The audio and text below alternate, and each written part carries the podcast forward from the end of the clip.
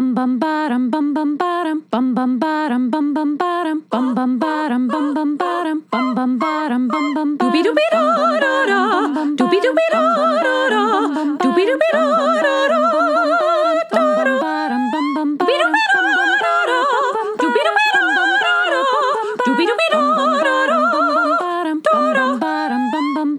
ba-da-da ba-da-da ba-da-da ba-da-da ba-da-da ba-da-da ba-da-da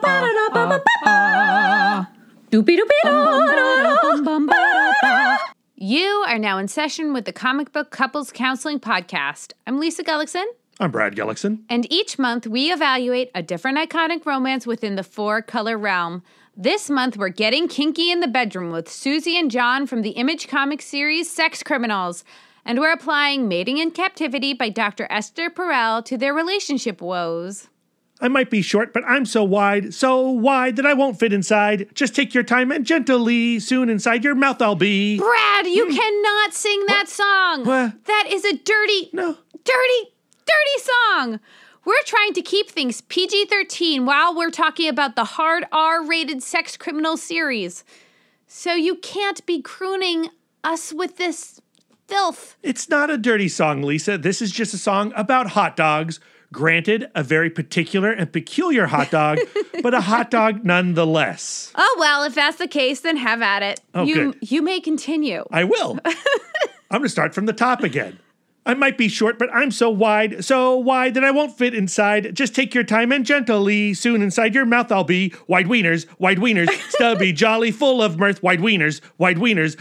I'm not long, but I have girth. Wide wieners, wide wieners. Wieners aren't one size fits all. Long, fat, short, bent, big or small. Just be cool and trust me, chum. I'm a wiener made for buns. Made for buns. Made for buns. That was so wonderful. I added another wide wieners, wide wieners. You can't you can't have too many of those. Honestly, I have not stopped thinking about the gastronomical merits of a wide wiener sandwich. It's no different than a hot dog gastronomically. Like I'm trying to remove a lot of like the meat and the animal products from my diet. So Yeah. on its face, like the hot dog idea is not one that right now I'm very much into, but the idea of a hot dog being able to fit on a rectangular shape of bread, uh-huh, uh-huh. I I literally cannot get around it. I I keep thinking it's about just it. A, I'm guessing it's a flatter hot dog. It looks like a hamburger patty, but it's it's sealed like a sausage. like this guy Todd Brubaker must have invested so much money up front because you imagine like a sausage, like an extruder Uh-huh. that is rectangular, like that just straight up doesn't exist. Mm. I wonder if it has that same snap. But here's the question: The snap of Oh, a the hot snap dog. of a hot dog. I'm Yeah. sure it would. I'm sure it would. So. Would you eat a wide wiener? Would you put it in your mouth? Well, since I'm trying to avoid animal products, no. But if it was some kind of tofu related wide wiener, I guess I would be into it. But the thing is, the best thing about a hot dog in a hot dog bun is the snappy hot dog and the softness of a bun. So not only would I want, like, if I have a wider wiener, I would also want a bigger, wider bun. Well, I, I yeah, I think you, yeah, yeah, you'd get it. You'd get a wide bun. Yeah. And I would put sauce all over that Oh, thing. I know you would. I know you would. Just a little mustard for me. Thank you very much. Uh, spicy. but all this wide wiener talk has me hungry. Uh, Lisa, do you have a wide wiener that I could chow down on right now? I do not have a wide wiener. I have a very standard but proud wiener. Oh, okay. All right. Well, I guess I won't have it. That's a real bummer.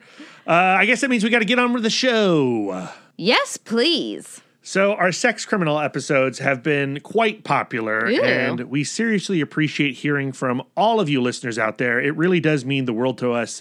You guys have no idea. We got another really lovely iTunes review this week.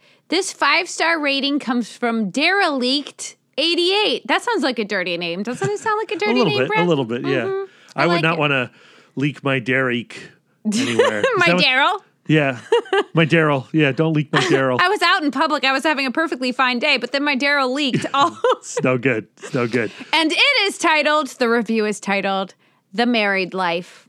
It reads, I read a lot of comic books, and I admit part of the reason I love it is fictional relationships. Comic Book Couples Counseling does a fantastic job of focusing on the premise, from sex criminals to superheroes. The hosts have great chemistry together, and the conversations are really easy to listen to. Anyone interested in hearing more on comics, relationships, or both needs to listen and subscribe. Yeah, thanks, Derelict 88. Thank you so much. Brad, we have chemistry. we do have chemistry. Thank Spark, goodness. spark. Oh, We'll that's not chemistry. We'll keep, is- um, Sparks are. No, that's Oh, chemistry. yeah. We're good. Spark, sparks. what are you talking about? I'm trying. I'm trying to move on with this show, Lisa. I'm so sorry. No, you're right. It's a good thing we have chemistry. Uh, we're married. That's we right. Mm-hmm. have a podcast venture, but none of that chemistry matters if people aren't reviewing it on iTunes. You make an excellent point. It's not about the spark, spark. It's about the stars, stars. Yeah, yeah. Five stars to be exact on iTunes for us. We've gathered a lot of really great reviews on iTunes, and it has pushed us higher into the conversation of comic book podcasts, and we really appreciate it. But keep sharing this show with your friends. Let everybody know we want to take over the world with our chemistry. That's right. Yeah. Anyway, we got to get into this thing. Uh, Sex Criminals Volume 4. We've been doing this for a couple weeks, and now we are hitting some really rocky times for Susie and John. Don't I know it? Don't you know it? Uh, but Lisa, as you said at the top, we are using Esther Perel's Mating in Captivity. How are you going to use this relationship guru to get us through these traumatic and difficult times for our happy couple? I gotta tell you, Brad, I'm reading these books in real time. I'm reading Sex Criminals for the first time. I'm reading Mating in Captivity chapter by chapter for the first time. And honestly, I'm having a hard time relating Sex Criminals to Dr. Esther Perel's Mating in Captivity That's Be- interesting. because their relationship sexually always seems to be growing great. Yeah, yeah, yeah, yeah. They yeah. have no problem communicating through sex. It's the all of the other relationship stuff that they're having an impossible time with, especially in this volume. And that's a little bit different than how we were feeling after volume one, right? I remember talking to you about mating in captivity on one of our walks. You were saying, like, this is the perfect book for sex criminals. That's right. I was like, I am so smart. My very light Google research is clearly enough. but maybe you can help me. I'll try.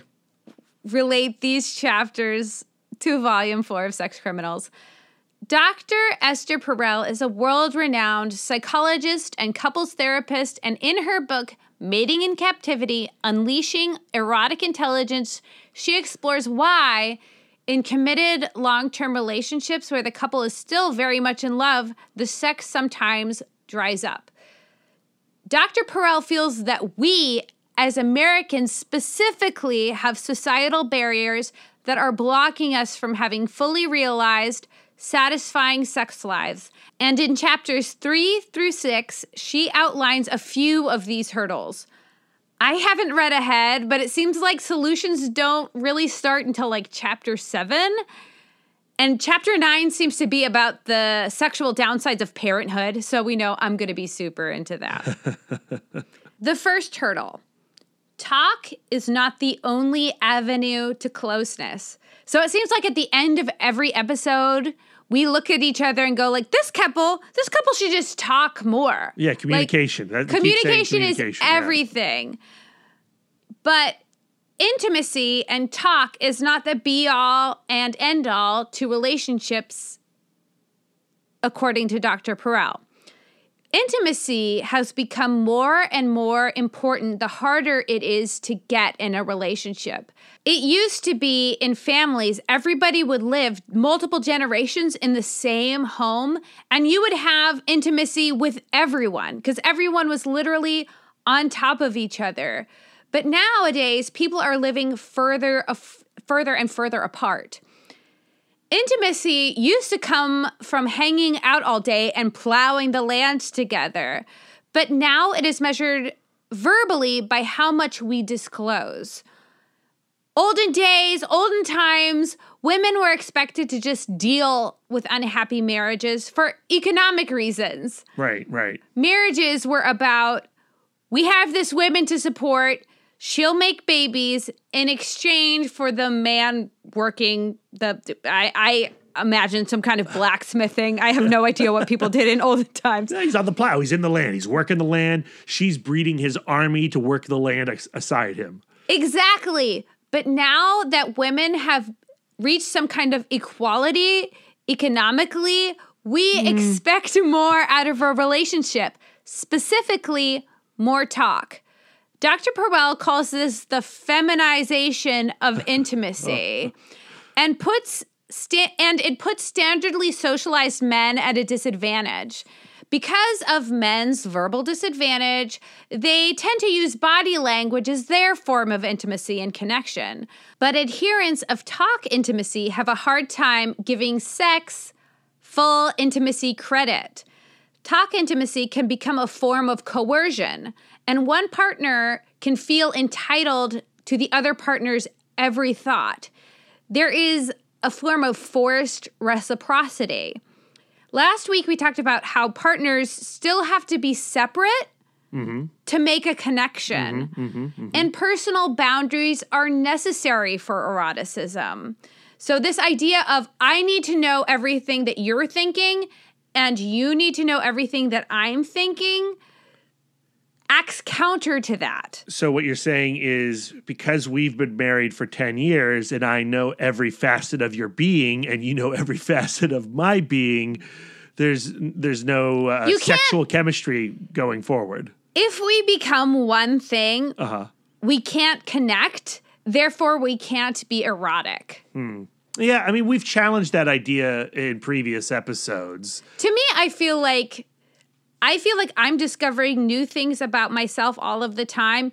You're discovering new things about yourself all the time, and we do connect over that growth. I think that Sure. it's just like you have to in a relationship, you have to maintain this idea. There there is always room for growth. Yeah, and there's so many stories that you've forgotten about yourself that then will like uh, pop in your head like a light bulb occasionally, and you'll share like an incident from your elementary school uh, in third grade, and I'll be like, "Wow, that's that's a wild, weird side of Lisa I never even imagined." That being said, there are times where I'll go like, "Man, I haven't thought about this in so many years," and I tell you the story about uh, Neil in my preschool sticking his finger in his Yeah, ear yeah. and then sticking in my face. But you're already going like, "I've heard this story, Lisa. I've heard this story about Neil sticking his greasy ear finger in your face like a thousand times." Yeah, yeah, that's true. That's true. But I don't think that we can ever truly become one person because I feel myself changing every day. Well, it goes back to what we were saying last week uh, in response to Anna Kincaid's speech. You know, th- there is no normal because the idea of normal is constantly changing. The the idea of self is constantly changing, right? So who I am today is not who I'm going to be tomorrow. Who's not who I was when I was in third grade, having Neil stick a finger in my ear. that was my ear, Brad. we are not one person. Uh, you get the gist. So we've nailed this hurdle, haven't we, Brad? Yes, hurdle. High five. High five. That was some Foley art because I can't reach across the table. I have little lady arms. Okay, hurdle number two sexual desire and good citizenship don't play by the same rules. The poetics of sex are often politically incorrect, thriving on power plays, role reversals, unfair advantages, imperious demands, seductive manipulations, and subtle cruelties. She uses the example of Elizabeth and Vito, who have a modern, equitable marriage, but she likes submission in the bedroom. Hmm. Dr. Esther Perel thinks that some therapists would admonish her predilection because she is acting out a traditional male domination, and the act in and of itself is sexist. But Dr. Perel makes the point that prisoners rarely have the desire to pretend to be prisoners. Okay. I also have issues with that metaphor. Uh huh. So this entire chapter, I think this was chapter 4 or 5. I'm not going to look at I'm not going to open my book and look. It doesn't matter, Lisa. Don't get hung up on the details. I shan't. But it's a chapter about how a woman can be equitable in her marriage and submissive in the bedroom, and that the bedroom is a place where she can the the only reason she can act this out is because she doesn't feel it in her real life. Like it wouldn't be a It's- fun fantasy for her if it was her regular Right. The, thing. the word being fantasy and, and bedroom is a realm of fantasy. Exactly. I do not buy into the idea of kinks or sexual fantasies always have to do with something that you're not necessarily getting in your regular life. Like, I think that she could be dominant in her regular life, a real CEO and um, running her household, like a tight ship, but and still be dominant in the bedroom as well. To me, it has more to do with try to. Uh oh. I say communication is key. Why not talk more? if there's something you want in the bedroom, that should be a place, as long as you're not hurting anybody, that is more or less judgment free. And we shouldn't be bogging ourselves down with necessarily where our kink comes from or why we want it. My Just whole- go like, does it hurt anybody? And then if the answer is no and your partner's into it, just do it. My issue with mating in captivity, as again, we've said this already in our sex criminal series, is that these scenarios that she has created really feel like metaphors, and I, I it doesn't feel like hard evidence. I like if she came to me with a statistic that was like, you know, 78% of dominant wives. and we got those statistics from a study. Like, give me studies, Exactly. Not you know case files. Uh, you know from the basement of your office. right. Then then maybe I'd go like, okay, she's really getting at something. But this might have to do with the next hurdle. Oh, okay. So the next hurdle is the Protestant work ethic does not work in the bedroom. Explain. Dr. Perel sees Americans as goal oriented and preoccupied with the crunching of the numbers. We want steps. We want va- like we want to see the value of something. If we are in a situation with a perceived good result, it's because we feel like we worked hard to get that good result. So you and I, we have a great sexual chemistry and a wonderful relationship. So obviously, we think we worked hard to get what we have. If you're in a disappointing situation, for example, maybe you're not getting the sex that you expected, maybe you're feeling underwhelmed in your relationship, it's because you're lazy and you didn't work hard enough. Hmm. We Americans like to address problems with steps, and we like measurable results. And that's what you and I are asking for. We're going, Esther Perel, I hear your argument. Where are the numbers? Uh-huh, uh-huh, uh-huh. And that's how we look at everything. But approaching sex with a can do attitude reduces sexuality to a function and the lack of sexuality to a dysfunction. So if you're having sex and you're liking it, you're doing everything right. If you're not having sex or you're having sex that you're not enjoying, that is resu- reduced to a dysfunction. It reduces a lack of sex to a problem with our genitals and not a problem with our brains, right? Mm-hmm. So that's why Viagra, like guys are going like I'm not getting the sex I want. My dick is not replying responding in the way that I want. So I'm going to need a pill. Clearly this is a medical issue. And according to Esther Perel, they're still like stomping the fields looking for the female Viagra. Personally, I don't think anybody is looking after women's sexual health. That's just my thought. Anyway, Where's my study? Where's my SRL? study? I want to see the numbers. But it makes sex, that idea of sex, that it's either a function or dysfunction, makes sex something mechanical and not expressible. So, sex is not something you do, like, I guess, like taking a poop or having breakfast. Generally, I don't know, that's revealing. Maybe Thank I do it in that order. But, um, but it's not, this is one of the myriad of ways I'm telling you that I love you. I'm telling you that I enjoy your company. I, I'm telling you that I am fulfilled by you. So she encourages us to look at sex as a paradox to manage. You know, like I want security from you, but I also want our f- sex to feel dirty and dangerous and blah, blah, blah. You got to talk it out. Communication. and not a functional problem to solve. And I I find that idea helpful. Sex is not broken. It needs to be um, coddled, Yeah. Yeah. It's like, uh, you know, like curated. I'm not feeling aroused. Like clearly something's wrong with my pussy. No, it's just like I'm not ready to express this. What can what can get me to that place where I can make this expression? You're venturing uh, into hard R language, Lisa. What? Expression? okay, so the last hurdle.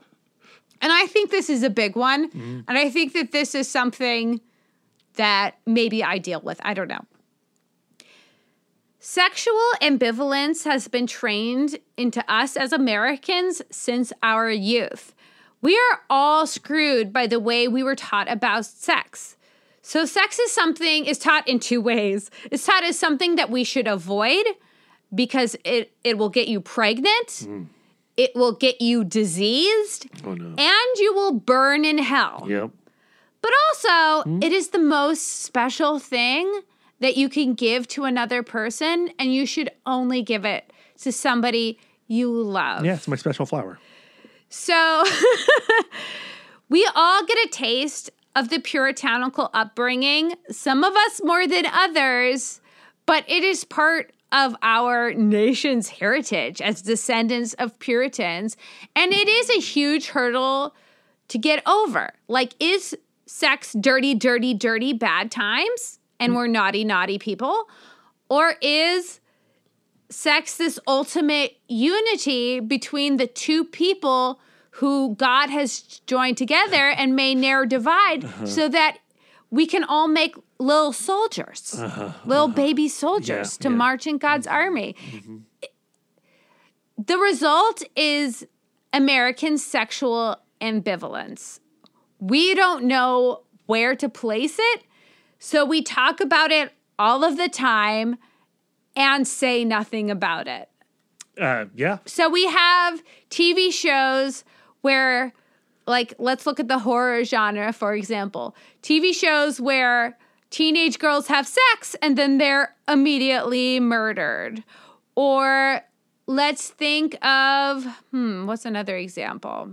Well, you know, uh, you walk into a grocery store and you look at all the magazines and they're all screaming sex at you. Right. Yeah. Right. But, you know, all- at the same time, we're like, you know, Let's not talk about it, but let's watch it all of the time. Right. You know, uh, masturbation is something that is in private and everyone does. And uh, we don't, you know, we don't address it with anybody. And then when we, somebody tells us making direct eye contact with us that they masturbate, we go, ew, Disgusting. gross. Yeah, don't yeah, tell me yeah, about it. Thank you. But I, actually, Brad, don't tell me about it. you got it. Thank you, my love. Even though Lisa, your refusal of hearing my masturbation stories only highlights what's wrong with this country. I am the first to admit that my upbringing Yeah, yeah. has majorly screwed me over sexually. Well, we started this series with you going on about how you're a prude and sex criminals is uh, makes you uncomfortable. I uh, I was raised in an abstinence only household. I was opted out of sex ed from my public Yeah, school. This is one of the stories that I already know and all our listeners know, Lisa. and I just had to learn stuff on the mean streets. But that's what I love about Sex Criminals from Fraction Zdarsky. It is, you know, poking in the eye of this repression. It's saying, like, let's get over ourselves. I think that that is true, but we also do see characters with major sexual hurdles. sure. Like we've already talked Robert a little bit about yeah, Robert Rainbow. And I think in this particular volume, Anna, with her particular history, entering into a relationship with someone she knows knows that history, a Yeah. fan of her, her pornography, but also knows her as an academic and trying to figure out what kind of sex that makes. I, I find that, I think that there's still a lot to talk about Oh, in course. this comic. So let's get into it. Sex Criminals Volume 4, also known as 4G. Ooh. Uh, issues 16 through 20 by Fraction and Zdarsky, published between February and August of 2017. Uh, between this volume and the last one, there was a 10 month break between issues. Yowza. That's a lot of time between comics, but not that unfamiliar to those who follow the Image Comics model. Uh, you know, we're currently in the, a big drought of saga comics, and it's killing me. it's the comics equivalent of edging. Uh, y- yes, uh, I like that metaphor, Lisa. Sting would be into it. That's all I'm saying. he likes image comics. What I appreciate about it is it keeps a team together. Yeah. You know, as much as I love Marvel Comics and DC Comics, because they are on a monthly schedule or sometimes a bi weekly schedule, uh, they have to crank out the comics. And that means artists have to dip in and out. And it, it, it, it creates a, a frustrating reading experience sometimes.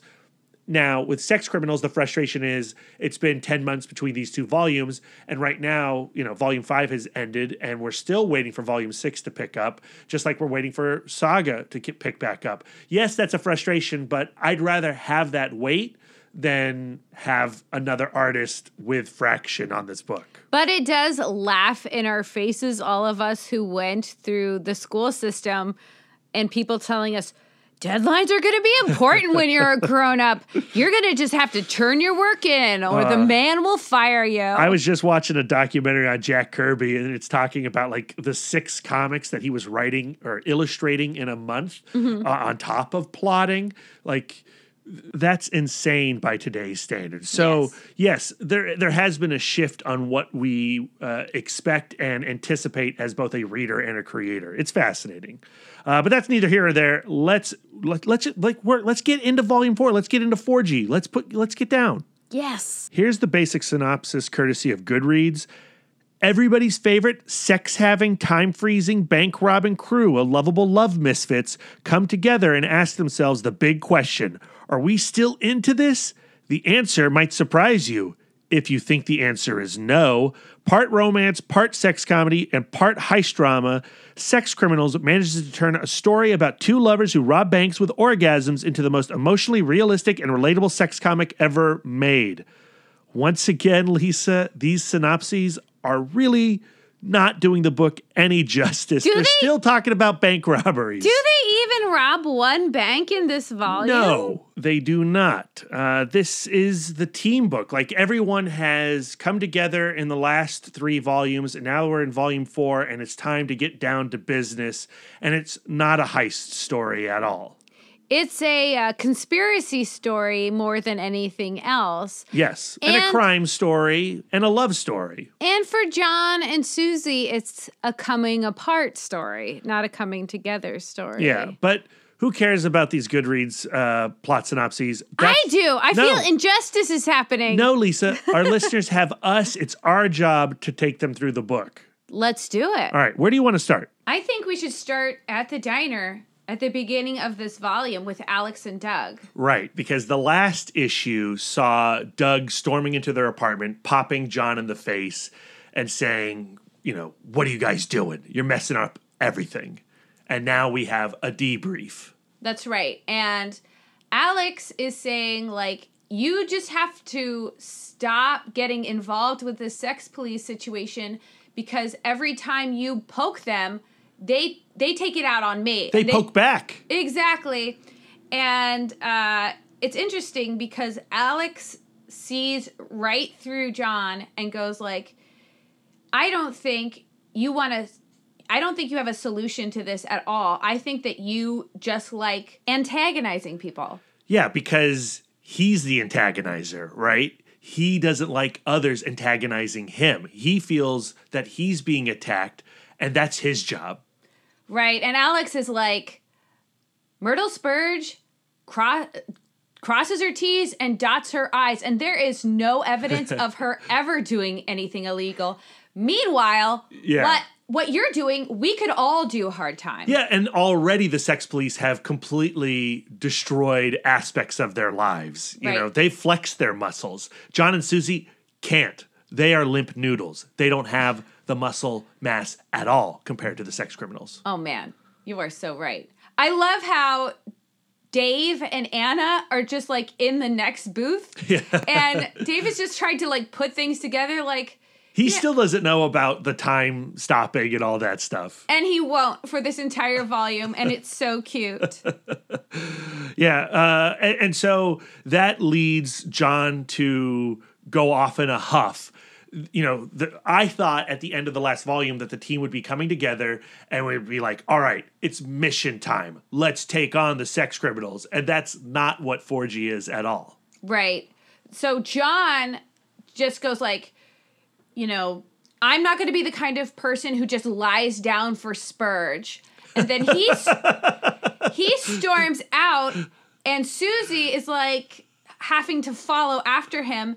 And then the argument that they have, I feel like we see the crux of everything that eventually breaks them up. Can I just say that "Lie Down for Spurge" is my new album? Uh, it'll be coming out in the fall. Yeah. Yeah. what's your what's your punk rock band name? Oh, uh, Come World. I don't know. I can't think of it. I can't think of it. That's that's too much pressure, Lisa. Doc Glass and the homunculi. Ooh, the Skell. So the argument they have is essentially Susie going like, "You're going off half cocked all of the time, and I'm being left to like apologize after you, and and I'm left holding the bag." Right. And he agrees with her right away. Yes. And then that starts to lead into a conversation that she's afraid is going to be, I love you, because he's accidentally said that in the past volume. And while he's stuttering on the word I, you know, I dot, dot, dot, she goes, please don't say I love you. Please don't say I love you. I, please don't say I love you. And he says, I just really need to go to bed. Right. Now, the question becomes why is she terrified of the three words, I love you, at this point in the story?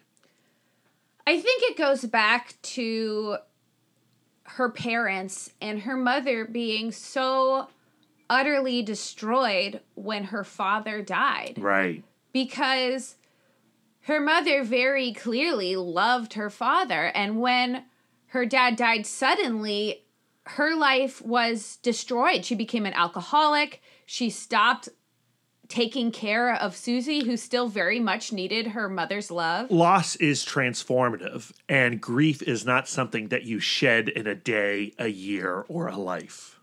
Brad, do you remember the first time you said "I love you" to me? i was wondering if you were going to bring this up and It i was a little nervous that you were going to bring it up. um, yeah of course i remember the first time i said i love you. I said it by accident. Mm-hmm. Uh, kind of like john in, in some ways uh, it was like what our third date our fourth date I think for the sake of narrative, yeah, our third or fourth date. It was super soon. It was very, very early in our dating relationship. Uh, I, you were living at your folks' house still, and I was dropping you off, and we had pulled into your parents' driveway, and you opened the door to say goodnight, and I said, "I love you," and you were like, "Oh, I, I, love you too." yeah. And then you closed the door, and then I sat in the car in silence for what felt like an eternity. It probably was only like five, ten seconds. And then I drove home, and uh, the entire car ride home, I was like, You dumb bastard. Why did you say that? Why did you say that? But she also weirdly said, I love you back. I did. Is that true? What is happening? I did out of weird social pressure. I'm not going to say that it wasn't true because obviously like we're together, but I did go like That's a lot. that's that's weird. that's a weird thing to say. But your family is different than mine. Like We your- end all conversations with I love you. Like I don't hang up the phone on my mom or dad without saying, uh, take care, I love you. And I didn't start saying I love you to my parents until they noticed that I was starting to say I love you to boyfriends. Oh, really? Yeah, and then we started saying I love you on the phone, but we still don't do it every single time. I notice. So so we're not we're not I was not in the habit of saying I love you.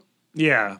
And Casually. my my family encouraged me to use the word love uh not just in familial relationships but in friend relationships. Like to admit that you love another person you would you love your friends you love your family. Oh, that's you love the people in your area. Of course that is not common.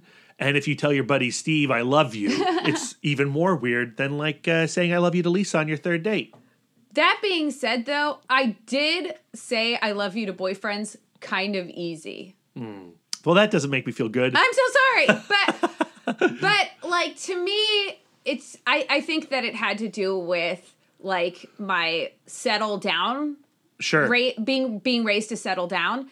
And so I think whomever I was just Also standing makes next me feel to, great, Lisa. whoever I was standing next to, I'm just like, let's start settling down. And and uh, some were more receptive to it than others. But to Susie, it seems to be like this huge deal. It Oh, of seems course, to yeah. be like a contract. Right. Well, that then leads into a conversation about well, let's put a list together. Uh, what do we want to accomplish in life as a couple? And John, being the guy that he is, does not want to put anything down on paper and is really combative towards the idea. Well, it goes back to his defiance disorder. Like, as soon as he makes plans, like, he's not going to want to do those plans. Right. But I think she's super cute when it comes to like taking the markers out and and really encouraging him to take this step with her, but also take this step with himself. Well, the idea is he said, I love you once, and it was weird. And she wants to figure out if this is a viable relationship or a viable long term relationship. And the idea of putting down long term goals to accomplish together. Yeah, that's the contract that you're saying. That's like saying, oh, if we can accomplish these little things, we can accomplish a life together. Exactly. Like having shared goals is a prerequisite for love. Yeah, and if John and Susie are going to work though, like they're both going to compromise on those ideas, right? Like John's never going to be full on, you know, uh, uh, post-it notes, uh, task-oriented guy, but he has to come and appreciate that side of Susie's personality, and Susie has to realize that he's he's if he's even trying, that means a lot. Yeah. Yeah, it goes back to like his upbringing and how undervalued he felt by his parents.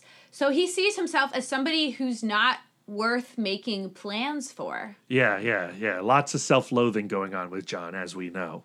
The way Susie ropes John eventually into getting down with the markers and creating some charts and graphs and making goals Getting down. was uh, to strip make goals. so she would make a goal and then take off an article of clothing. Or yeah. Yeah, yeah. Panties he would make a goal and she'd take off an article of Yeah. clothing. And then she would make a goal and he would take off an article of clothing. And his first goal, I think we do have to say, is you. Like his priority in life is like I the one thing I know that I want is that we're together. Well, yeah, he, he's being cheeky. He's meaning sex. I want to do you. I think But- it means more than that. But it does mean more than that. Yeah, like, you know, she is his goal in life right now.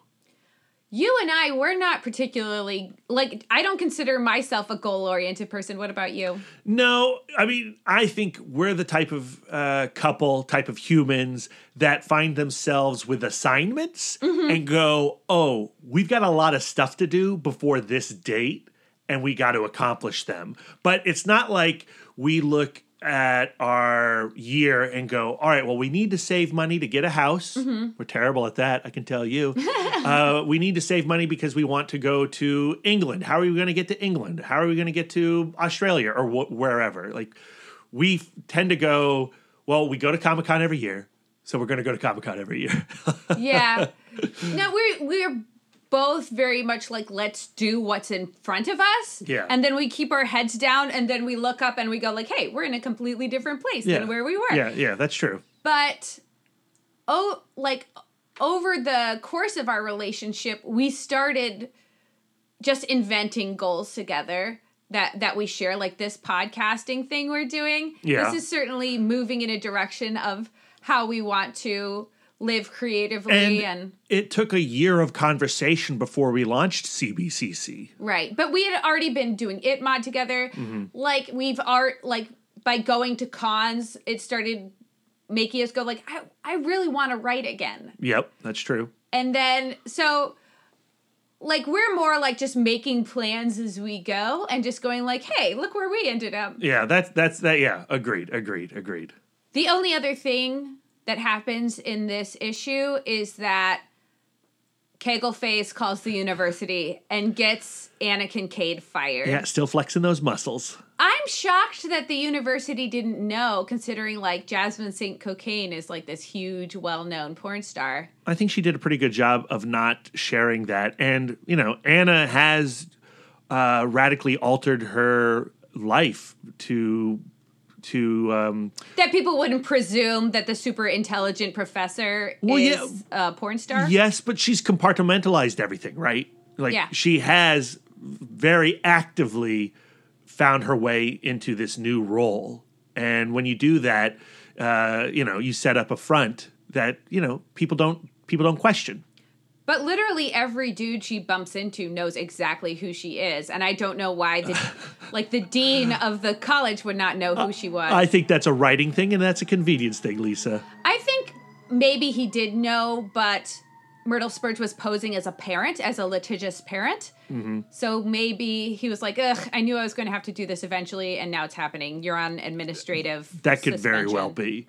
Uh, but let's get into the next issue, issue 17, the issue that I was really looking forward to this week. Uh, it is done in the style of Criminal by Ed Brubaker and Sean Phillips.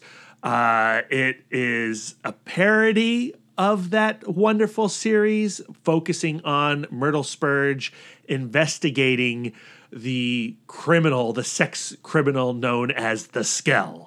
Yes, I googled what the skell is. What's a skell, Lisa? It's a vagrant. A vagrant. Like it doesn't sound like skell sounds like something really terrible, but it's just like a homeless dude. Yeah, and is this guy a homeless dude? Because he has his own business. He's runs and operates the Wide Wiener truck, mm-hmm. which apparently every child on the planet needs a wide wiener because whenever the Wide Wiener song plays from the truck, kids turn into the zombies from 28 Days Later and go wild for wide wieners. I loved that as a joke. It's super silly and dumb, but I was really laughing.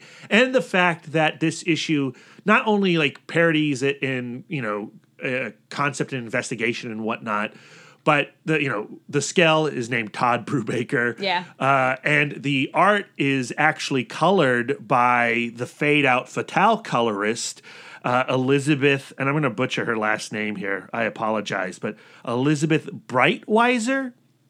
And when you turn the page from issue 16 into 17, that color does slap you in the face. And it's like, as a fan of the Brubaker comics, it's really inviting and warm, and I love it. I I knew when uh when I turned that page and I saw what this was, I'm like, Brad is going to cream his jeans. Yeah, and I did. but let's talk about the Skell because the Skell has uh, a sex power as well, and it's a weird one.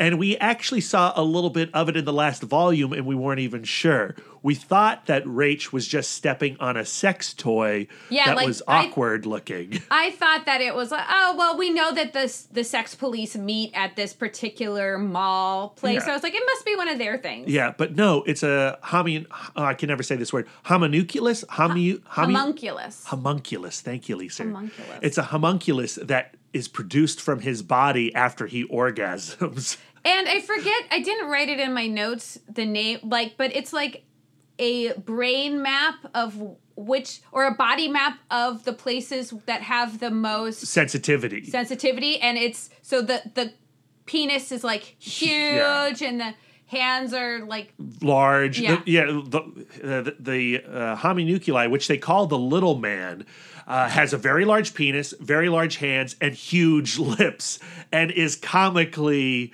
uh, uh, delightful. Like I, I love him. I want a plushie. I want an action figure. I love that, like, Myrtle Spurge is like, he, there's no way this guy intentionally made it to be this map.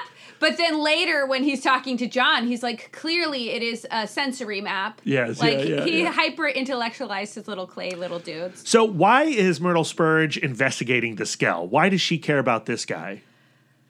We learned a little bit more in this volume exactly what the sex police's motivation Mm-hmm. what is because in previous volumes it has been completely unclear. Yeah, like what is this organization? How large is this organization? But I guess it's just these three people. Yeah, yeah, it seems to be. And their modus operandi is keep the people who have this sex power under control because as soon as the regular world finds out about it, then they're going to want to commodify it. They're going to want to Cut us open. study us and, and that kind of thing. Yeah, yeah, Which I think is actually kind of a worthy cause. yeah, and totally logical, Yeah. and not as uh, bizarre as I thought it was when we read that first issue way back when. Yep. But uh, I think we get to see a little bit more into Myrtle Spurge's self loathing because she is super kink shamey. And as soon as she she's telling the story of how Brubaker got his his particular power is that he developed a kink for his mother stepping on his toys Yeah, I love this. and um, she says like every parent Ruins their kids. yeah every parent one way or another gives their kid some kind of weird sexual hang up Yeah, yeah. So what does that say about her?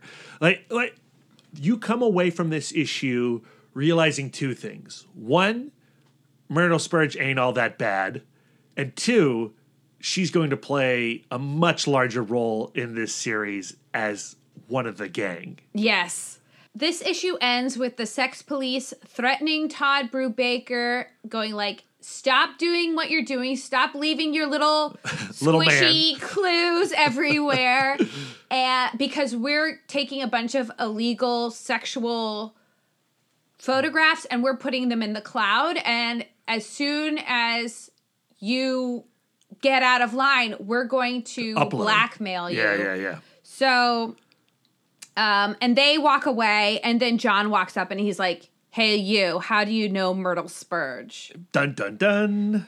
so he has, despite what he has said to Susie, that he's not going to be involved with the sex police, he's totally still involved and he's doing a little investigating of his own. Yeah, he's got a few things uh, going on behind Susie's back, I think.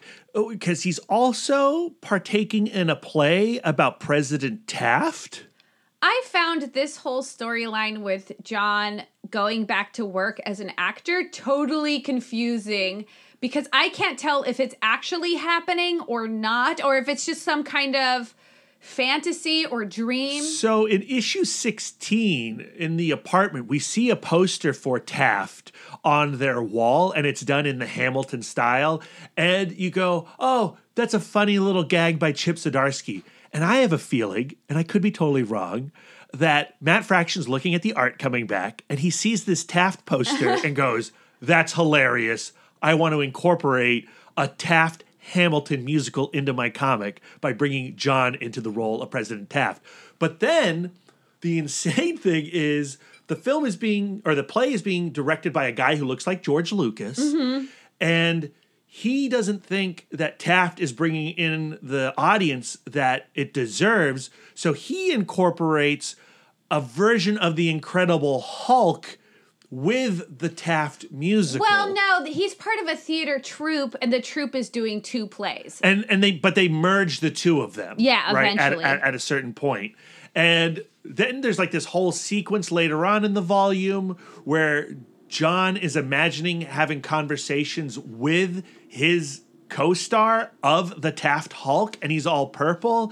And it's just really wild and out there. And and i thought they had toned down a little bit uh, of, of all their, you know, um, by they, I mean, Zdarsky and Fractions like wacky hijinks after their three pages of ranting about the argument in the last volume where Chip Zdarsky and Fraction are characters arguing about what's actually happening in the scene. And I know that really frustrated you.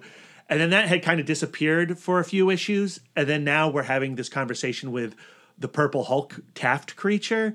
And it was just a little too much for me. to me, yeah, I, I'm I'm kind of leaning toward the side of the play and the theater troupe is kind of a fantasy because after so we have the first Taft rehearsal where he is in costume and uh, George Lucas is like, something in this scene is missing. And then John is thinking to himself, something's missing, something's missing. So there's like kind of a, a symbolism in there. And then yeah. on the very next page, he said he had a weird dream. Yeah. And then when he when we flash forward to the rehearsal where they have merged the two plays, uh, and then he finishes the scene by walking out of that rehearsal with Hulk, with the Hulk, Hulk. They- they call him something else, but I, yeah. Yeah. Um, he goes like, "Get out of my head." So I'm like, is this all happening in John's head? I don't know. Uh, and I think that just goes back to what we've talked about in previous episodes how at times the cutesiness of the fourth wall breaking uh, and the disturbances of reality um, bring into question the narrative itself. And, and, and it- maybe it's just a Brad problem, but uh, I, I find it frustrating when the tangent is this this type of wackadoo weirdo thing and I don't know where it exists in reality. But I think there is an interesting parallel between him being an actor and him being in this relationship with Susie, going like, what is my motivation?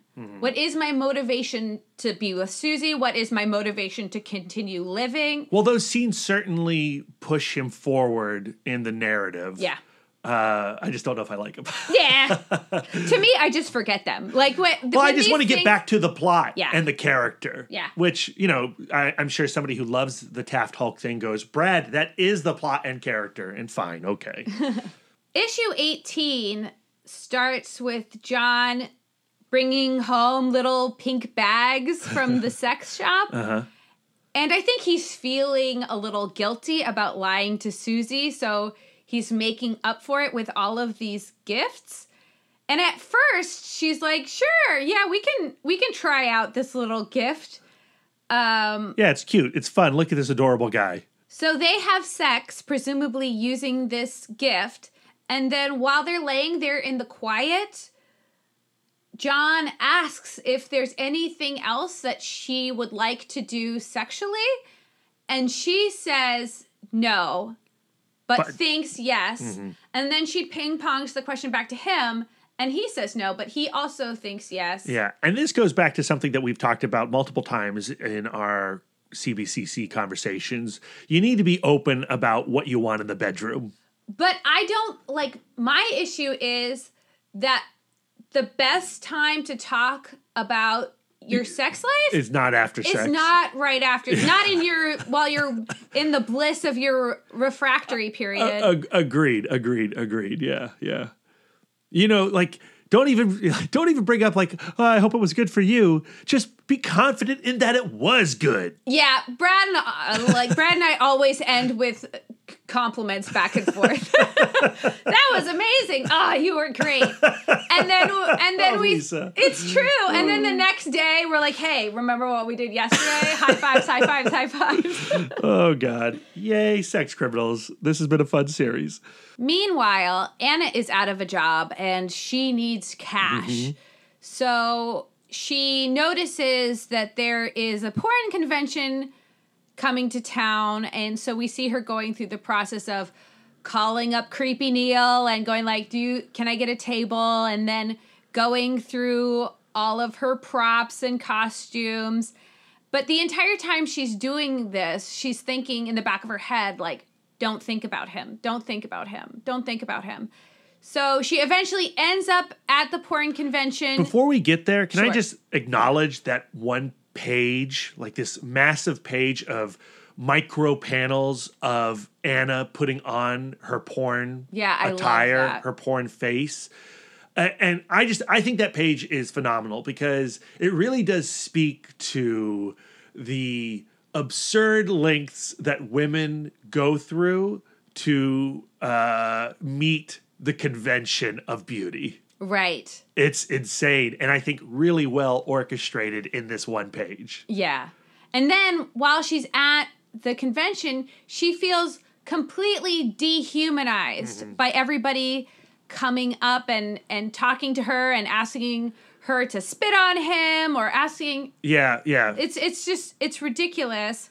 and she sees sexual Gary, the one-time teen heartthrob that had a poster on Susie's teenage bedroom wall, and apparently he and Anna have a relationship, and he's a real scumbag. Right. But she does end up making a huge stack of cash. But as soon as she's done, we figure out who the him is that she's trying not to think about. It's Doc Glass. Yeah. She gives him a call, and uh, and the first question she asks is, "Did you really read my paper?" And he says, "Yeah." And then they have a relationship. They start to be boyfriend girlfriend kinda. Yeah, I like that they acknowledge that uh, she doesn't know his name because they went issues and issues without ever Yeah, yeah. Well, naming the doctor. I always have to remind myself what Doc Glass's name is before Yeah. we start this episode. But Uh, like when she asks if he would like to go out with her, he makes the sweetest little angel face. It is Well, so cute. He is stunned because she is a sex goddess of his youth. Yes. And uh, yeah, this is going to be very challenging for him, especially coming off of the weird relationship that he had with Myrtle Spurge and what that did to his psyche. I do think it's it's interesting to think about like when does being fetishized like go past being a compliment? Well, I mean, that's he- directly what this relationship is speaking to. because yeah because doc does respect her as an academic But he can't get that childhood memory out. he is still a fan of her her porn career and she wants to make sure that doc glass isn't just into the person that she was Right. when she was jasmine st cocaine but who she is now as dr anna kincaid middle-aged woman with a middle-aged woman's body Yeah, but she's eh, eh, but a body that she still wants people to find attractive. Right. Yeah, it's very complicated, uh, and and I appreciate how Fraction and Zdarsky handle this relationship and where it goes. Also, in this issue, we have Robert Rainbow gathering all of Rachelle's Yeah. things from his apartment, including a pair of hot pink panties, and taking them to Rachelle's house and making the world's worst apology. It's so bad. It's And- so uncomfortably bad. he goes on this whole long thing about how like I'm timid and because I'm timid I occasionally become an asshole that's his word not my word and but I think that you're so wonderful and that's why I was being such a jerk.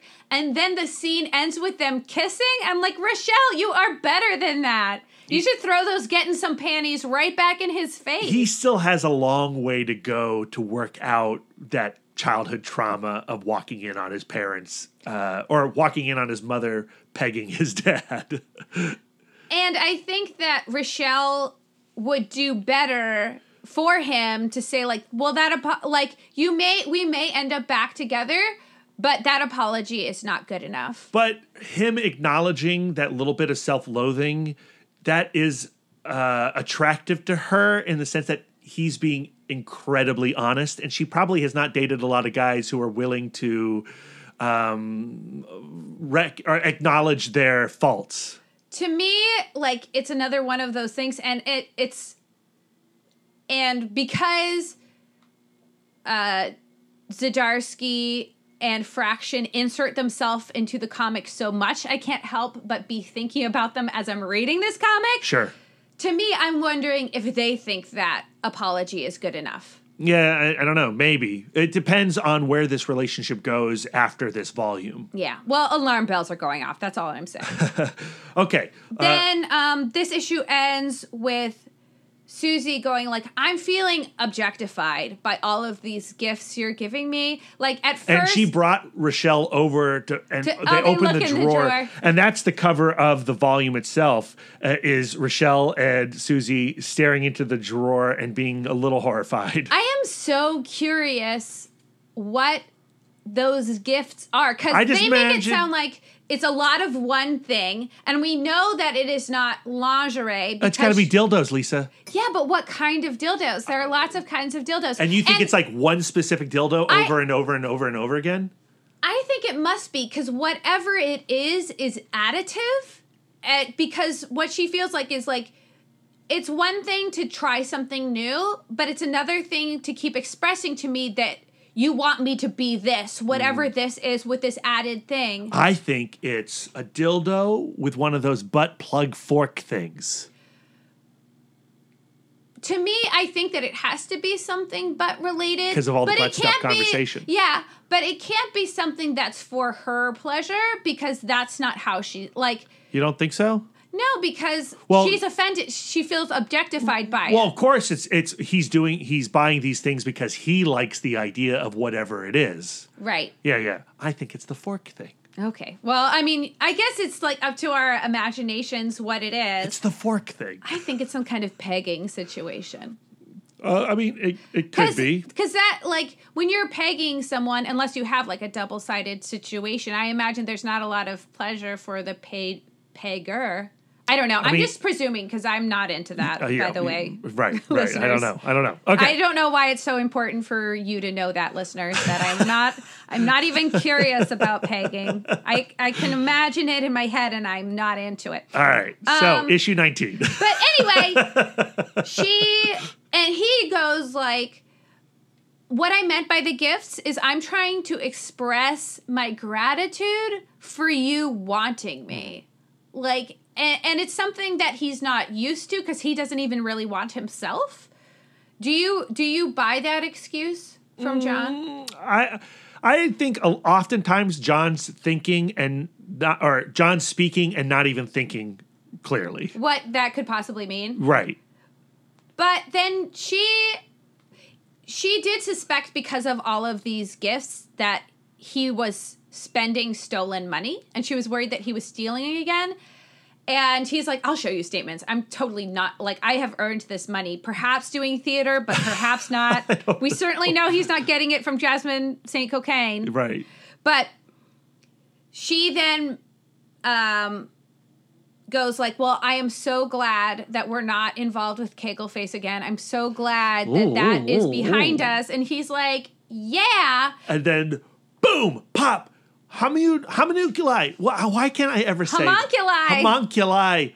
Homunculi. The little man. Many, many little men appear all around the bedroom. Ugh, so creepy." Love it. The next issue starts with John and Susie going to track down Todd Brubaker, and Susie is rightfully furious because clearly John has still been Up to no good. up to no good, following like still going after the sex police, and they have this conversation that I think comes up in a lot of relationship stories of is a lie of omission a real lie? The answer is yes, and every writer knows that. I don't know because I feel like Esther Perel would say like that like her whole thing about like talk is not the the entire av- like is not the only avenue to closeness. And one of Dan Savage's things that he says like it's a relationship, not a deposition. I think that, that you don't have to share everything of yourself to your partner. That every individual is has the right to, to yeah. Mm-hmm, a private life. Now, I, I mean, yeah, okay, I agree with that. But in this case, when that lie of omission is sneaking around your partner's back And endangering and them. endangering her, Lisa. Yeah, well, to me, I think that this conversation doesn't even fit in this story Mm. because in the the very last issue ended with him lying to her face, going like, "I'm so gl-, her going like, I'm so glad we're not dealing with the sex police anymore," and, And then him whoops. going like, "Yeah, Yeah, yeah, I'm glad that Yeah. we're not doing that." Yeah, so it's not really that conversation because clearly he's in the wrong. right. Yeah, okay, okay. I agree with you. Also, in this issue, we see Alex at Badal Corp, and Cooper Badal is giving some kind of presentation, but he directly calls her out and says, like, in veiled terms so the other people at the meeting wouldn't understand like we're bigger than you and you should not be messing with this. We'll crush you. Exactly. And she goes like, "Oh, I guess we don't have the option of staying out of the sex It's too late. police's way." They've ruined it. So, Doug, we got to join up with John. Yeah, so we owe John an apology. Then, following that confrontation, we have the date between Dave and Anna, and it's really adorable. She's just rattling off all this information, telling telling him all about herself, and he's very quiet. He's very reserved, not really sharing anything in this situation. Right. And she calls him out for being a therapist in their conversation and doing too much listening.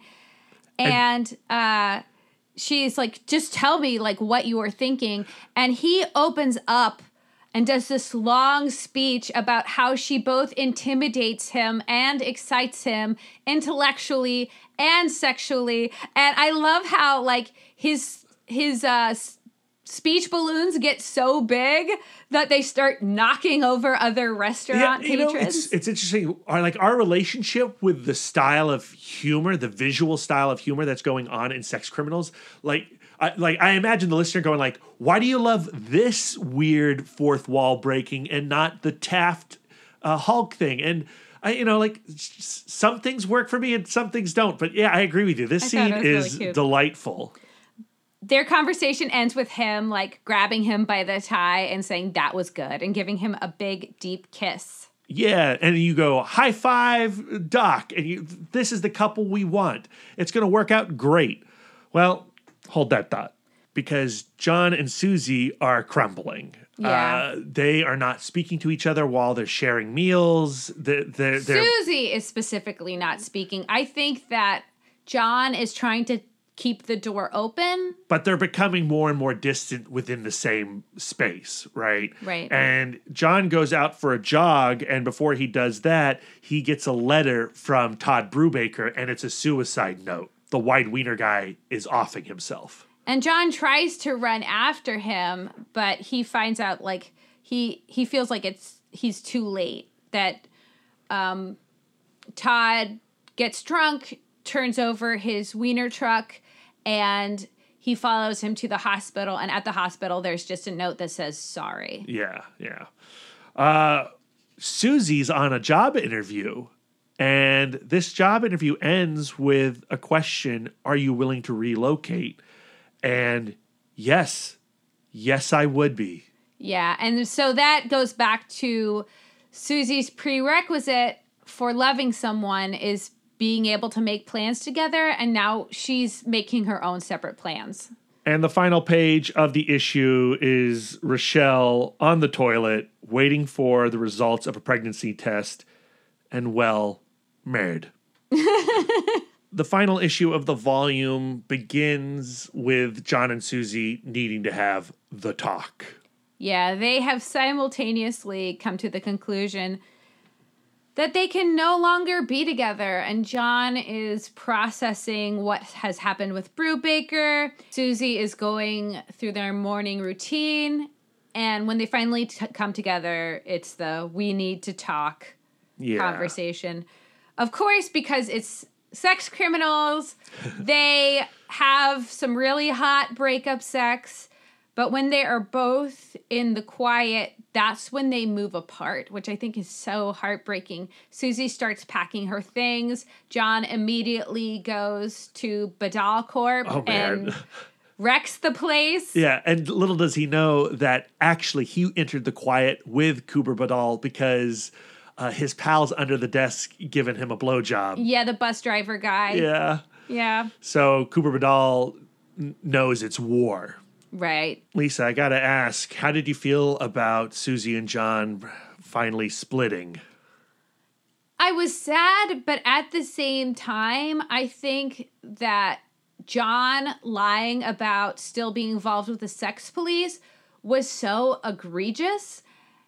And I like to me, I don't think I I think that it was a big ask for Susie to say you can no longer be involved in this because I don't want to do it with you. Sure, it's a logical extension of what's been going on in the narrative, right? But Lisa, when you finished this volume, you texted me that you were pretty mad, that you were upset. That Oh, I was upset. I, w- I Yeah. wouldn't say that I was like mad. It wasn't you like were disappointed, though. I think that the exact words I texted you was I'm bummed. Yeah. Like sometimes things have to happen and it's sad, but I still think it was the right thing to do with their relationship. They were not functioning. Yeah, and, and I agree with that. Uh, but it is it is like heartbreaking. It really is. Yeah. And it's funny because when we started that first volume, I wasn't sure how I felt about them as a couple, and now I'm super invested that they make it. Right. I do think that it's interesting that the first thing that John does is go to Alex and Dewey and go like, okay, let's, Let's do go. this. Yeah, like finally, once they're broken up, he knows exactly what his plan is. Right. Now, while they're breaking up, we also see some complicated feelings between Doc Glass and Anna in the bedroom. Right. Anna accuses him of, well, he's giving her head and she is not getting off. And we know that it's hard for her to come because she has like that injury on her clitoral hood. And so she has a lack of sensitivity down there.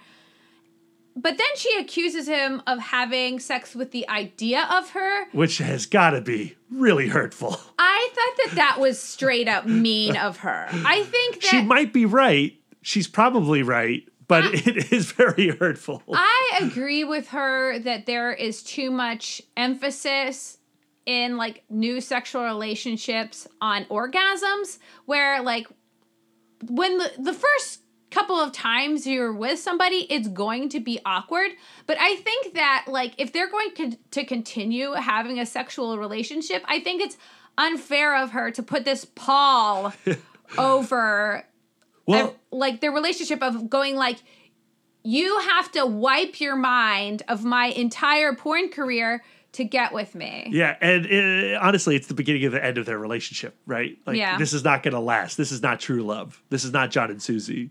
I I think it's an Anna problem, not a Doc problem. Yeah, although, you know, I think he also has issues because of Myrtle Spurge. I do think uh, she does say something that relates back to Esther Perel, and it's the idea of needing versus wanting. Like, her, and in the context of the book, Anna is saying, "You don't want me to come."